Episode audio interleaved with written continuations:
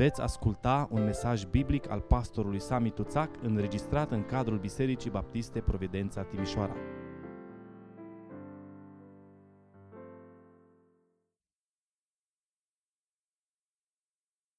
Așadar, prima duminică după Paști este denumită uh, în popor Duminica Tomei sau Duminica lui Toma. Toma, uh, despre care s-au spus atât de multe lucruri. Toma, care a fost etichetat pe nedrept, aș zice, drept Toma necredinciosul. Să știți, noi oamenii suntem mari specialiști la a confunda oamenii cu borcanele din cămară. Știți, când punem borcane în cămară, mai ales toamna, uh, când pregătim compoturile sau dulcețurile sau zacusca uh, sau știu eu alte lucruri, punem etichetă ca să știm uh, acolo e zacuscă, acolo e dulceață, acolo e compot, e din anul cu tare, din anul cu tare. Din păcate, ne-am învățat și aș spune că este un obicei greșit și poate ar trebui să ne dezvățăm de asta. Uh, uh, când eu eram copil, mama îmi spunea mereu, orice învăț are și dezvăț. Uh, și cred că mama avea foarte multă dreptate. Cred că ar trebui să ne dezvățăm de a pune etichete cu atâta ușurință celor din jurul nostru. Mai ales să ne dezvățăm în a pune etichetă a celor credincioși aflați într-un moment de șovăire pe calea credinței. Apostolul Pavel ne încurajează în Galateni, capitolul 6, uh, să fim aproape, să-i ridicăm pe cei care uh, uh, au momente mai, mai dificile, mai delicate, mai grele în viața lor, uh, în umblarea lor cu Dumnezeu uh, și în același timp ne spune, uh, fii atent, fii atent pentru că s-ar putea, fiți atenți că s-ar putea următorii uh, să fiți voi. Mai mult Pavel zice, voi care sunteți maturi spiritual, ridicați pe aceștia uh, cu Duhul blândeții. Dacă nu poți să-l ridici cu Duhul blândeții pe cel care e căzut, uh, pe cel care uh, trece printr-un moment de șovăire, înseamnă că nu ești matur, nu ești pregătit pentru asta, lasă-i pe cei care sunt maturi spiritual, pentru că maturitatea spirituală se vede printre altele și prin blândețea Uh, cu care îi înconjurăm pe cei care uh, sunt în această uh, situație.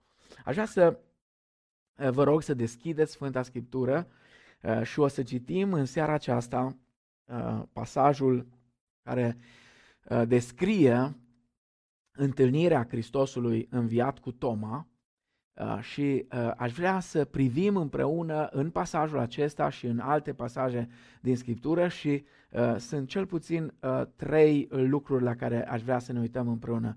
Mai întâi la identitatea lui Toma, să vedem cine este acest Toma, numit uneori Toma necredinciosul, apoi să, să ne uităm la modul delicat în care Domnul Isus s-a apropiat de Toma, Uh, și ce s-a întâmplat cu Toma în momentul când s-a întâlnit cu Hristos cel viu.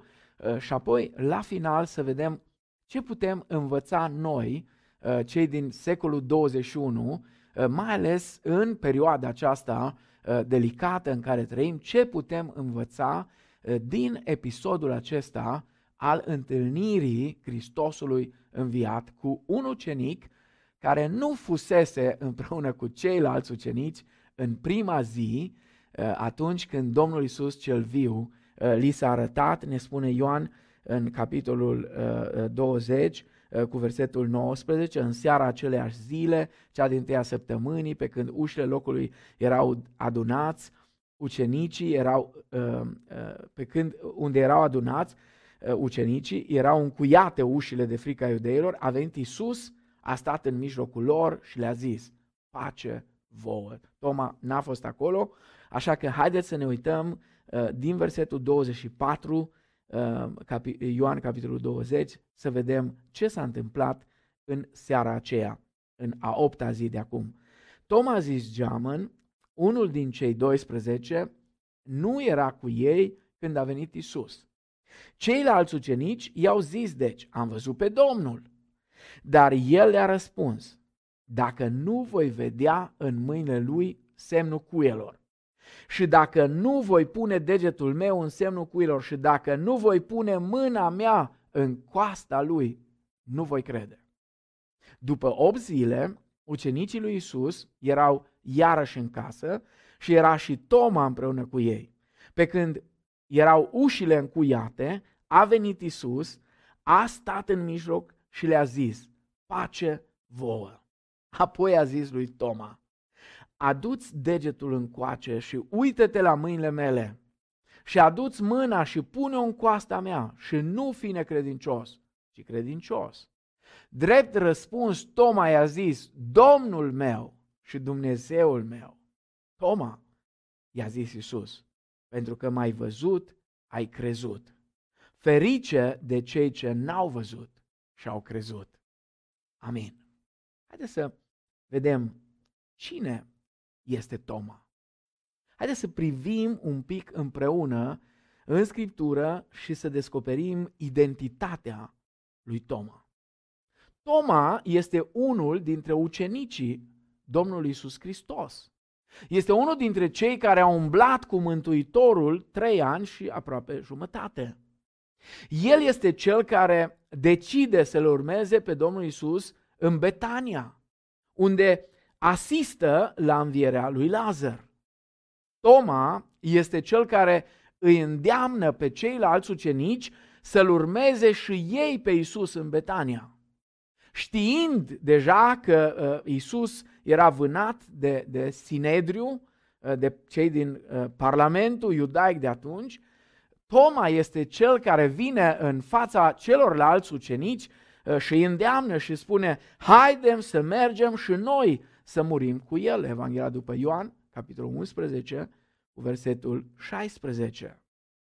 Deci, vă rog, uh, haideți să fim uh, cinstiți atunci când îl caracterizăm pe acest ucenic și să avem grijă atunci când lipim etichete. Toma este un ucenic credincios. Este unul care își exprimă loialitatea față de Domnul său, față de liderul său, așa cum a făcut și Petru. Și Petru a spus la fel, Doamne, dacă toți se vor lepăda de tine, eu, Petru, niciodată. Toma era gata să meargă cu Isus până la capăt. Era gata să meargă cu Isus până la moarte.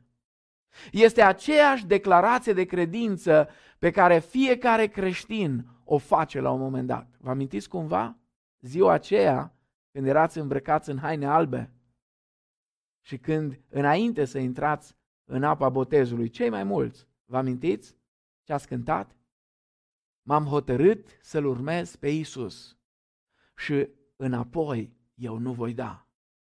În spate-i lumea, în fața-i crucea, în fața Isus. Nu voiesc să merg înapoi. Vă amintiți de asta? Noi toți am spus asta. Noi toți am spus când am fost întrebați, atunci când am venit să depunem mărturia noastră de credință în fața bisericii, noi toți am spus, când am fost întrebați, până când vrei să-L urmezi pe Hristos? Am spus, până la capăt. Am spus, până la moarte. Așadar, Toma este un ucenic credincios, loial al Domnului Isus. De asemenea, uitându-ne în Scriptură, eh, descoperim că Toma este omul sincer, omul iscoditor, omul inteligent, care verbalizează ceea ce ceilalți ucenici doar gândeau probabil, dar nu îndrăzneau să exprime. Toma îi adresează lui Isus una din întrebările fundamentale pentru existența umană. Înainte de a fi prins, Isus le spune ucenicilor, și după ce mă voi duce și vă voi pregăti un loc, mă voi întoarce și vă voi lua cu mine, ca acolo unde sunt eu să fiți și voi. Știți unde mă duc și știți și calea între acolo. Evanghelia după Ioan, capitolul 14, versetele 3 și 4. Și cumva se face liniște. Uneori mi închipuiam cum stăteau în, în felul acela oriental, așezați așa pe jos, unul lângă altul, sprijiniți într-o mână, dându-și coate unul altuia. Măi, unde se duce? Ți-a spus ție, știi ceva? Probabil că au fost anumite discuții. Cum adică știm unde se duce?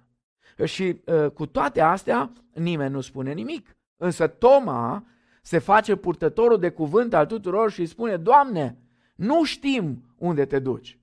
Cum am putea să știm calea într-acolo? Și Isus îi răspunde. Ioan 14 cu versetul 6. Eu sunt calea, adevărul și viața. Nimeni nu vine la Tatăl decât prin mine. Răspunsul acesta extraordinar consemnat de Apostolul Ioan în versetul 6 eh, din capitolul 14 a fost pentru fiecare dintre noi care ne-am întâlnit cu Domnul și l-am cunoscut. A fost o, o provocare extraordinară care a dus la schimbarea minții noastre.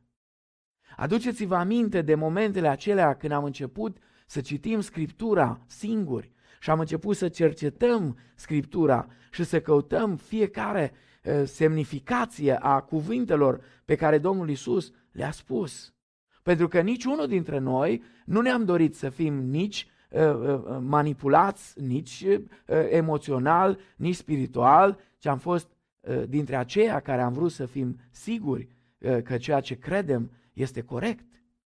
Am fost dintre aceia care am considerat că atunci când gândești cu mintea ta, atunci ieși efectiv din acea stare de, a, de amorțire a spiritului, ieși din zona de confort, pui întrebări, cauți răspunsuri, cauți argumente și contraargumente și în felul acesta ți se deschide calea, ți se revelează adevărul și descoperi viața.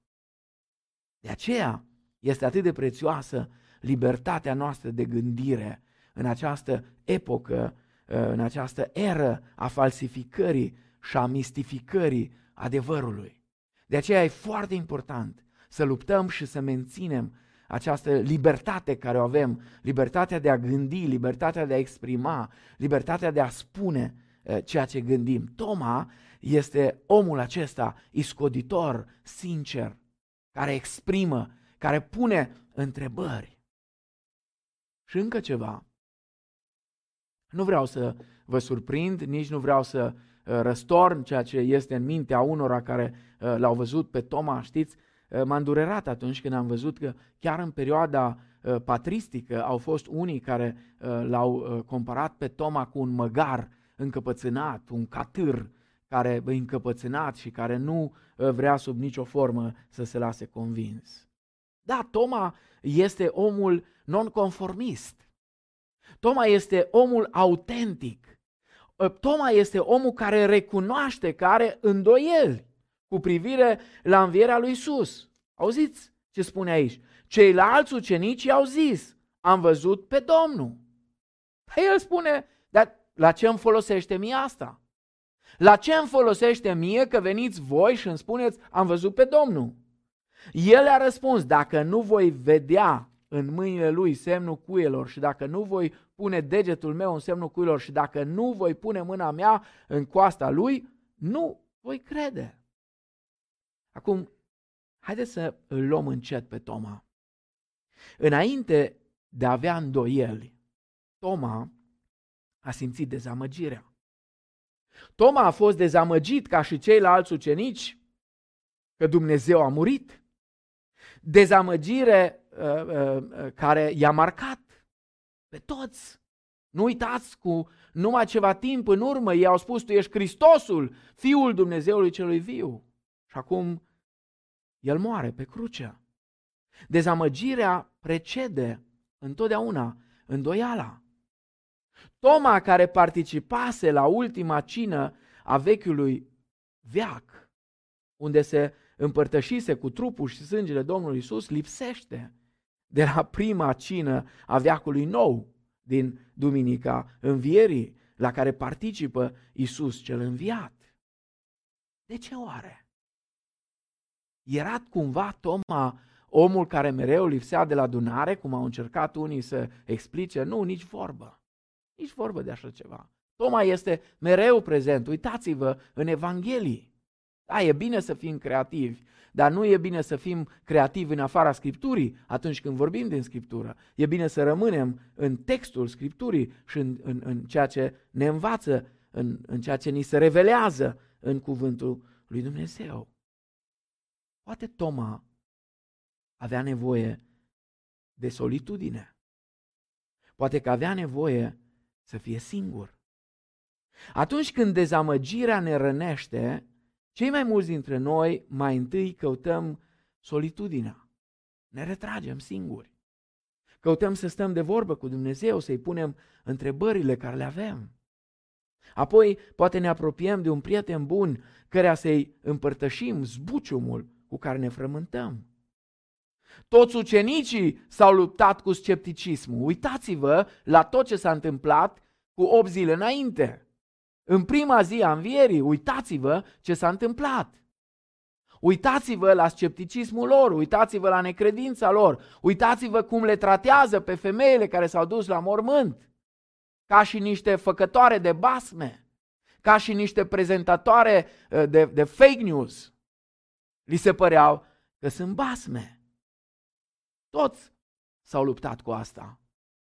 Însă Toma este singurul care îndrăznește să recunoască public. Dacă nu voi vedea în mâinile lui semnul cuielor și dacă nu voi pune degetul meu în semnul cuielor și dacă nu voi pune mâna în coasta lui, nu voi crede. Acum întrebarea se pune, este aceasta slăbiciune sau curaj? Este cumva curajul de a recunoaște că se confruntă cu o criză a credinței, cu o criză spirituală? Este aceasta aroganță sau umilință? Cum e mai bine? Să ne prefacem că suntem tari în credință sau să ne facem vulnerabili, dezvăluind îndoielile cu care ne luptăm? Cum ne simțim atunci când Dumnezeu nu răspunde rugăciunilor noastre fierbinți? Oare n-am avut fiecare dintre noi momente în care ne-am întrebat unde este Dumnezeu? Și poate am ajuns în situația în care cu teamă și rușine o recunoaștem. Am zis, Doamne, Tu chiar existi? Doamne, ție chiar îți pasă de mine? Cum altfel ai putea reacționa atunci când un eveniment neplăcut și extrem de dureros devastează viața ta?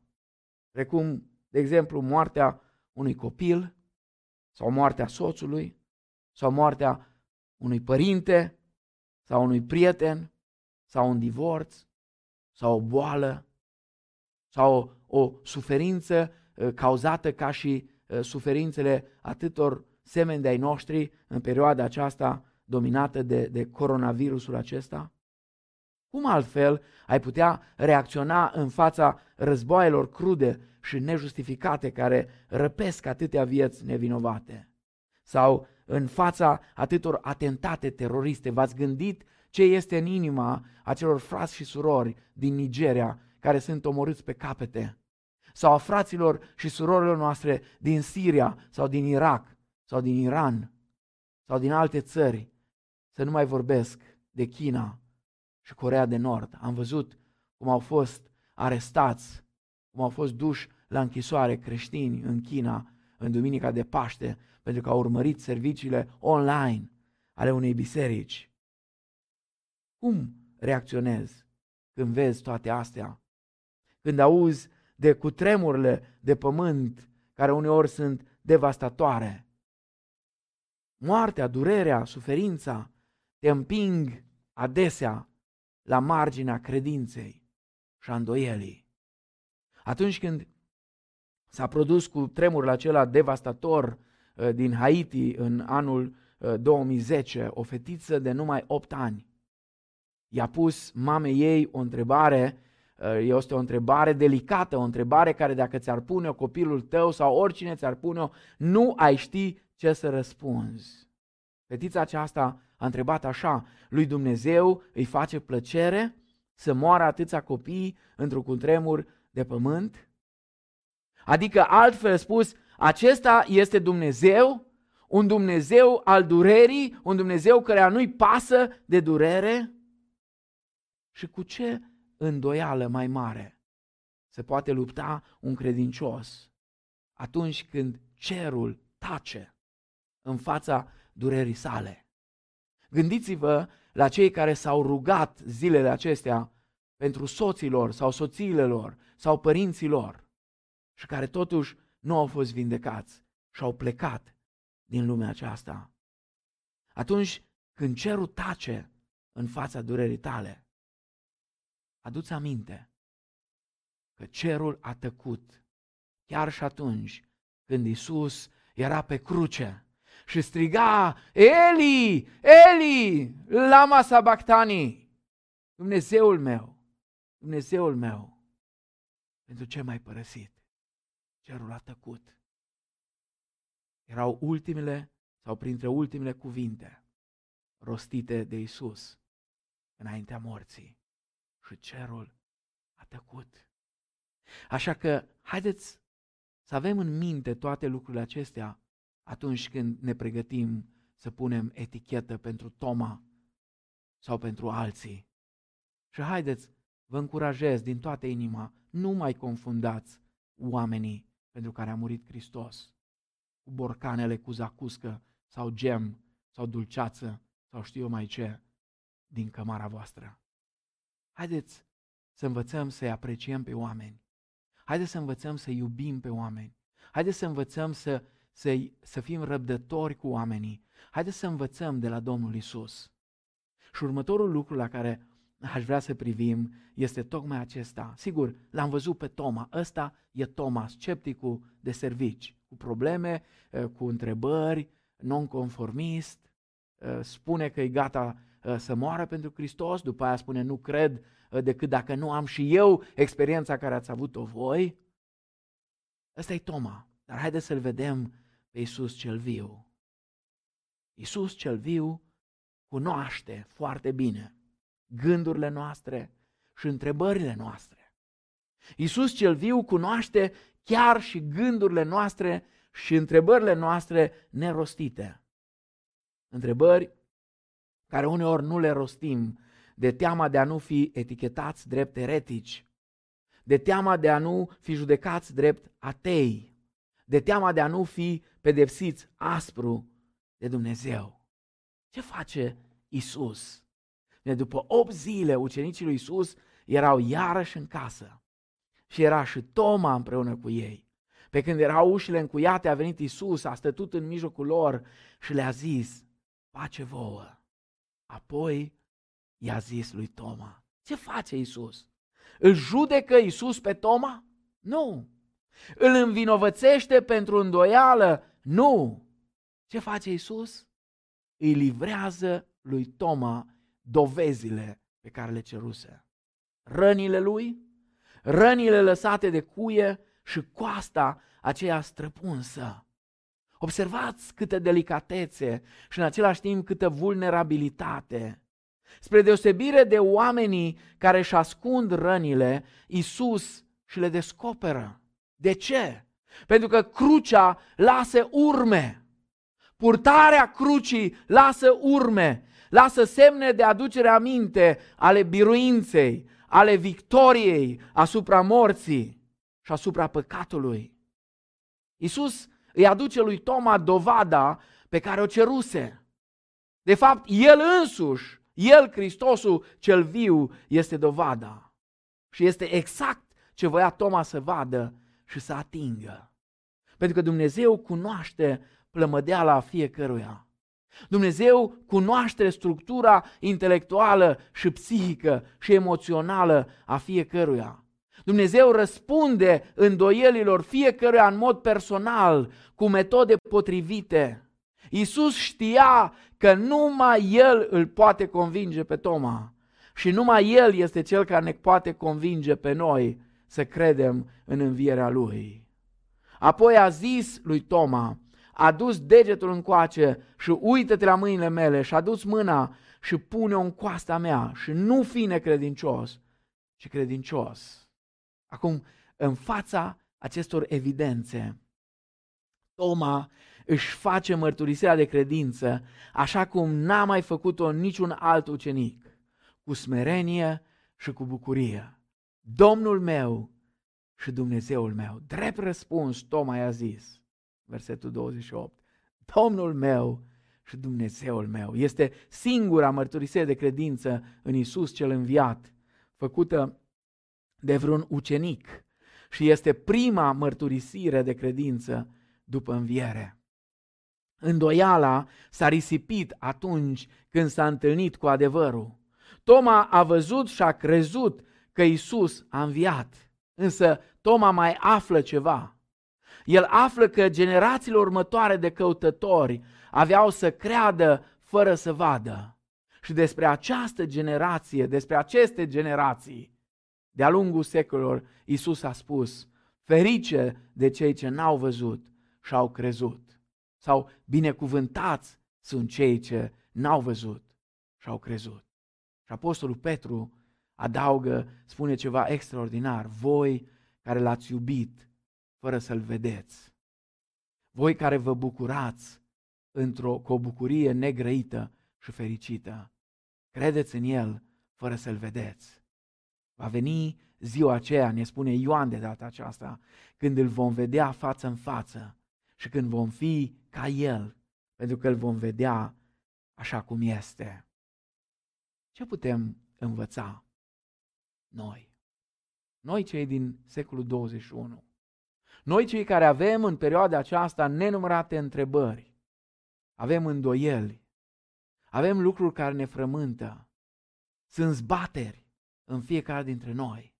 Ne gândim oare ce va fi după 15 mai când se gata starea aceasta de urgență. Ce va însemna că toți de acum încolo, pentru o lungă perioadă de timp, va trebui să purtăm mască? Și a, nu-i vorba despre măștile alea cu care eram noi obișnuiți să venim la biserică uh, uneori. Nu, nu, e vorba de, de masca aceasta uh, uh de protecție. Sper din toată inima că perioada aceasta de smerire care Dumnezeu ne-a dat-o ne-a ajutat și să, să, să aruncăm uh, toate măștile acelea cu care uh, veneam de multe ori la întâlnirile de adunare uh, și cu zâmbetele acelea care uh, nu erau autentice uh, și pur și simplu Dumnezeu să, să lucreze autenticitate în inimile noastre, în viețile noastre, pentru că acum, în perioada aceasta și mai ales după ce vom fi liberi să ne mișcăm, dar nu liberi să ne mișcăm cum vrem sau oricum, ci respectând anumite lucruri, avem nevoie de, de lumină, avem nevoie de înțelepciune, avem nevoie de curaj, avem nevoie de viziune, avem nevoie să gândim în perspectivă viețile noastre, familiile noastre, bisericile noastre. Ce putem noi învăța din istoria aceasta cu Toma, scepticul? Aș vrea să subliniez trei aplicații, trei învățături care le putem lua de aici. Mai întâi, vă rog să rețineți Asta ne ajută foarte mult. Îndoiala nu este opusul credinței. Vă rog, rețineți.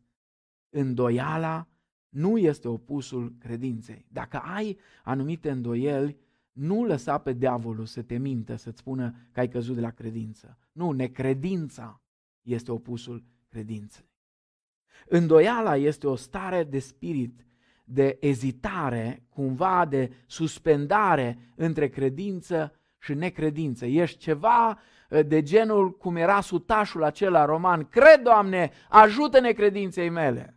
Cred, Doamne, dar aș vrea să cred mai mult. Nu, nu cred așa din, din toată inima. Îndoiala o verifici prin rațiune și prin simțire. O verifici mental și emoțional. Cineva spunea că se poate vorbi de un principiu general. Profunzimea îndoielii noastre este aproximativ proporțională cu profunzimea credinței noastre. De obicei, cei cu credință puternică au uneori în viața lor îndoieli la fel de puternice. Și principiul acesta, din păcate, se manifestă și în cealaltă direcție. Oamenii cu o credință trivială și superficială. Au de obicei îndoieli triviale și superficiale. Scripturile confirmă principiul acesta. Uitați-vă la mari oameni al lui Dumnezeu. Îi găsiți în, în, în tabloul acela, în galeria aceea a tablourilor cu, cu oamenii credinței în Evrei, capitolul 11. Oameni extraordinari, dar care au avut îndoielile lor. Gândiți-vă la Moise, ce om, ce om fantastic, ce lider puternic. L-a ținut Dumnezeu 40 de ani în pustie ca să-l pregătească pentru alți 40 de ani în fruntea unui popor cârtitor și a unui popor neascultător. Și la un moment dat, după experiențe extraordinare cu Dumnezeu, după ce Marea Roșie a secat și au trecut ca pe uscat și multe alte experiențe, Dumnezeu îi spune Moise, vorbește stâncii ca să dea apă poporului care cârtea că murea de sete. Și Moise are așa un, un moment de, de îndoială și lovește stânca. Apoi gândiți-vă la Avram. A plecat prin credință, fără să știe unde se duce. Dar a avut și el momentele lui de îndoială. Când cu Agar, când cu Sara în Egipt și nu numai, când a spus că nu e soția lui, e sora lui. Gândiți-vă la Ilie. Ilie care s-a speriat, Ilie care până atunci băgase spaima în toți prorocii lui Baal, se sperie de Izabela și spune vreau să mor. Nu sunt mai bun decât părinții mei. Uitați-vă la Iov. Uitați-vă la neprihănitul acesta. Uitați-vă câte întrebări are sau la David sau la ucenicii lui Isus. Toți oamenii aceștia au fost campioni ai credinței și totuși s-au confruntat cu îndoiala. Așadar, vă rog, rețineți, îndoiala nu este opusul credinței. Al doilea lucru, care îl găsește în Scriptură și e foarte interesant. Dumnezeu iubește întrebările dificile. Dacă te uiți în Scriptură, poți să vezi că lui Dumnezeu îi plac întrebările simple, însă este super încântat de cele complicate și dificile. Să nu ne temem să îi le adresăm, nici măcar pe cele de care ne-am rușina, ci să ne temem mai degrabă atunci când ne lipsesc întrebările, pentru că asta vorbește despre superficialitate.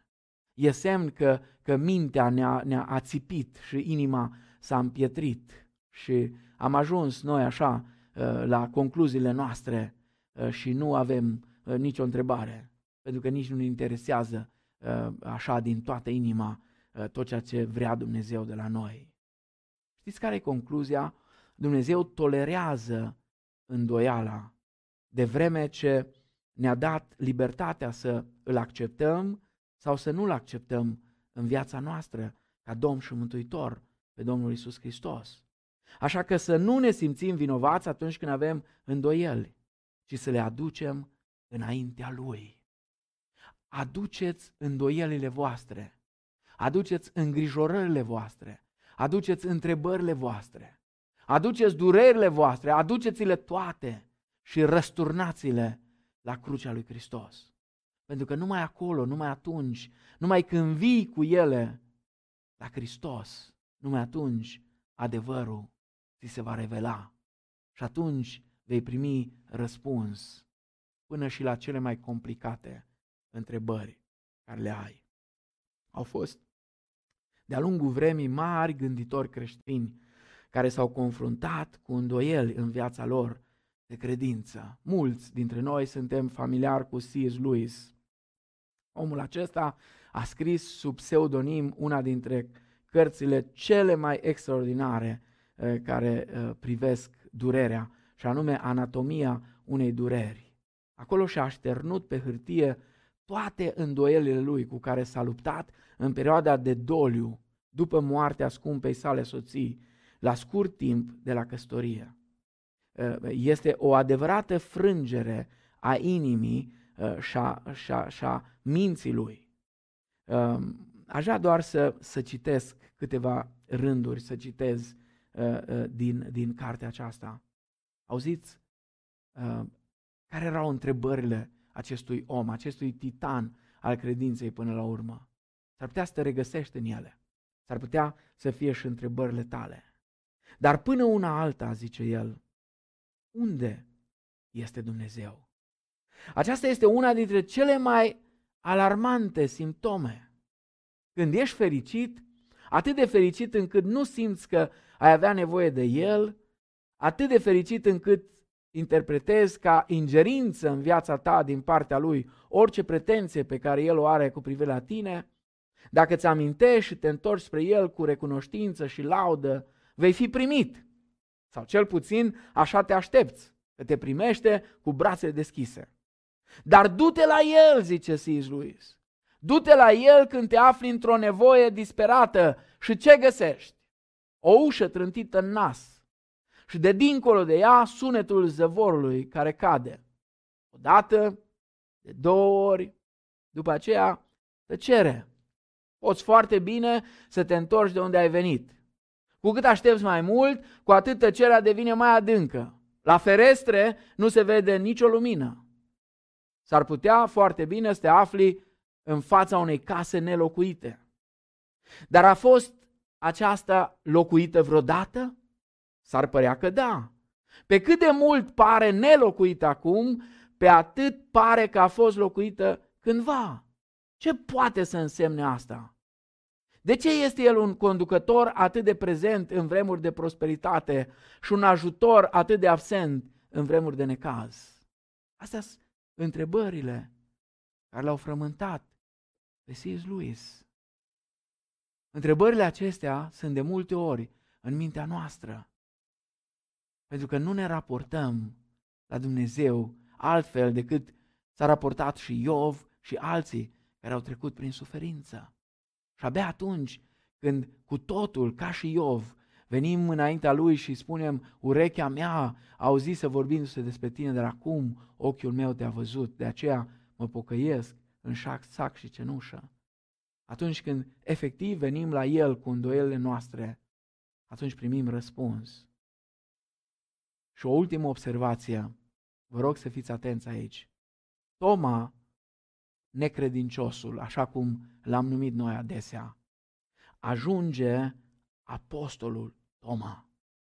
Da, Toma, necredinciosul, ajunge apostolul Toma. Da, Petru, care s-a lepădat și a spus că nu-l cunoaște, a ajuns apostolul Petru. Da, Saul din Tars, care s-a dus să prigonească pe toți creștinii, ă, ă, a ajuns apostolul Pavel.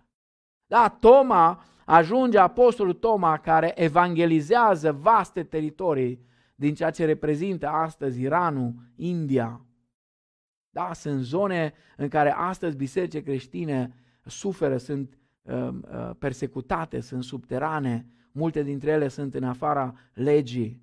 Sunt zone în care creștinii sunt persecutați, sunt uciși, exact așa cum a fost și Toma. Tradiția bisericii spune că Toma a murit străpuns de o suliță sau de o lance.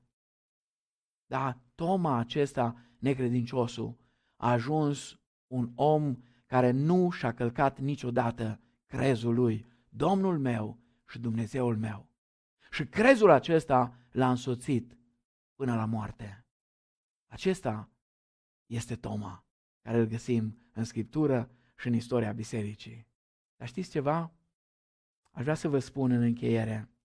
Toma este fratele nostru geamăn. Toma este geamănul nostru Toma este geamănul credinciosului cu aceleași căutări, cu aceleași întrebări, cu aceleași îndoieli. Până la urmă, ziua opta sau duminica aceasta a lui Toma este despre întâlnirea îndoielii cu adevărul pe calea credinței noastre în Domnul Isus Hristos, cel înviat din morți.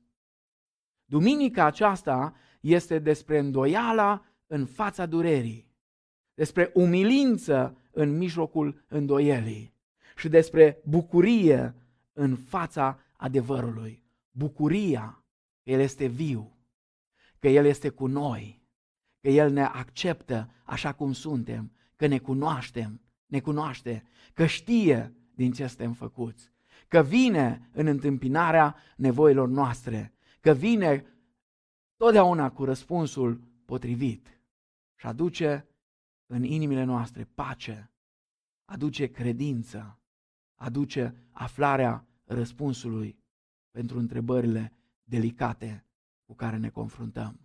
Dacă cumva în zilele acestea delicate ești Toma, ești frate geamăn cu el, nu ezita să-ți exprimi îndoielile, întrebările. Stai liniștit împreună cu Domnul tău și întreabă-l. Spune-i lui tot ce ai. Spune o cântare veche. Spune-i lui tot ce ai. Pentru că El te înțelege. El îți șterge lacrima de pe obraz. El îți alină durerile. El îți rezolvă îndoielile. Dar vino, vino la El. Vino la El pentru că El este adevărul. El este calea, El este adevărul, El este viața. El este Cel care îți umple inima de bucurie. Bucuria că ai cunoscut adevărul care te-a făcut să ieși din starea aceasta de îndoială, de scepticism și să poți spune din toată inima și apoi să și trăiești asta până la capăt. Doamne, Tu ești Domnul meu și Dumnezeul meu. Amin.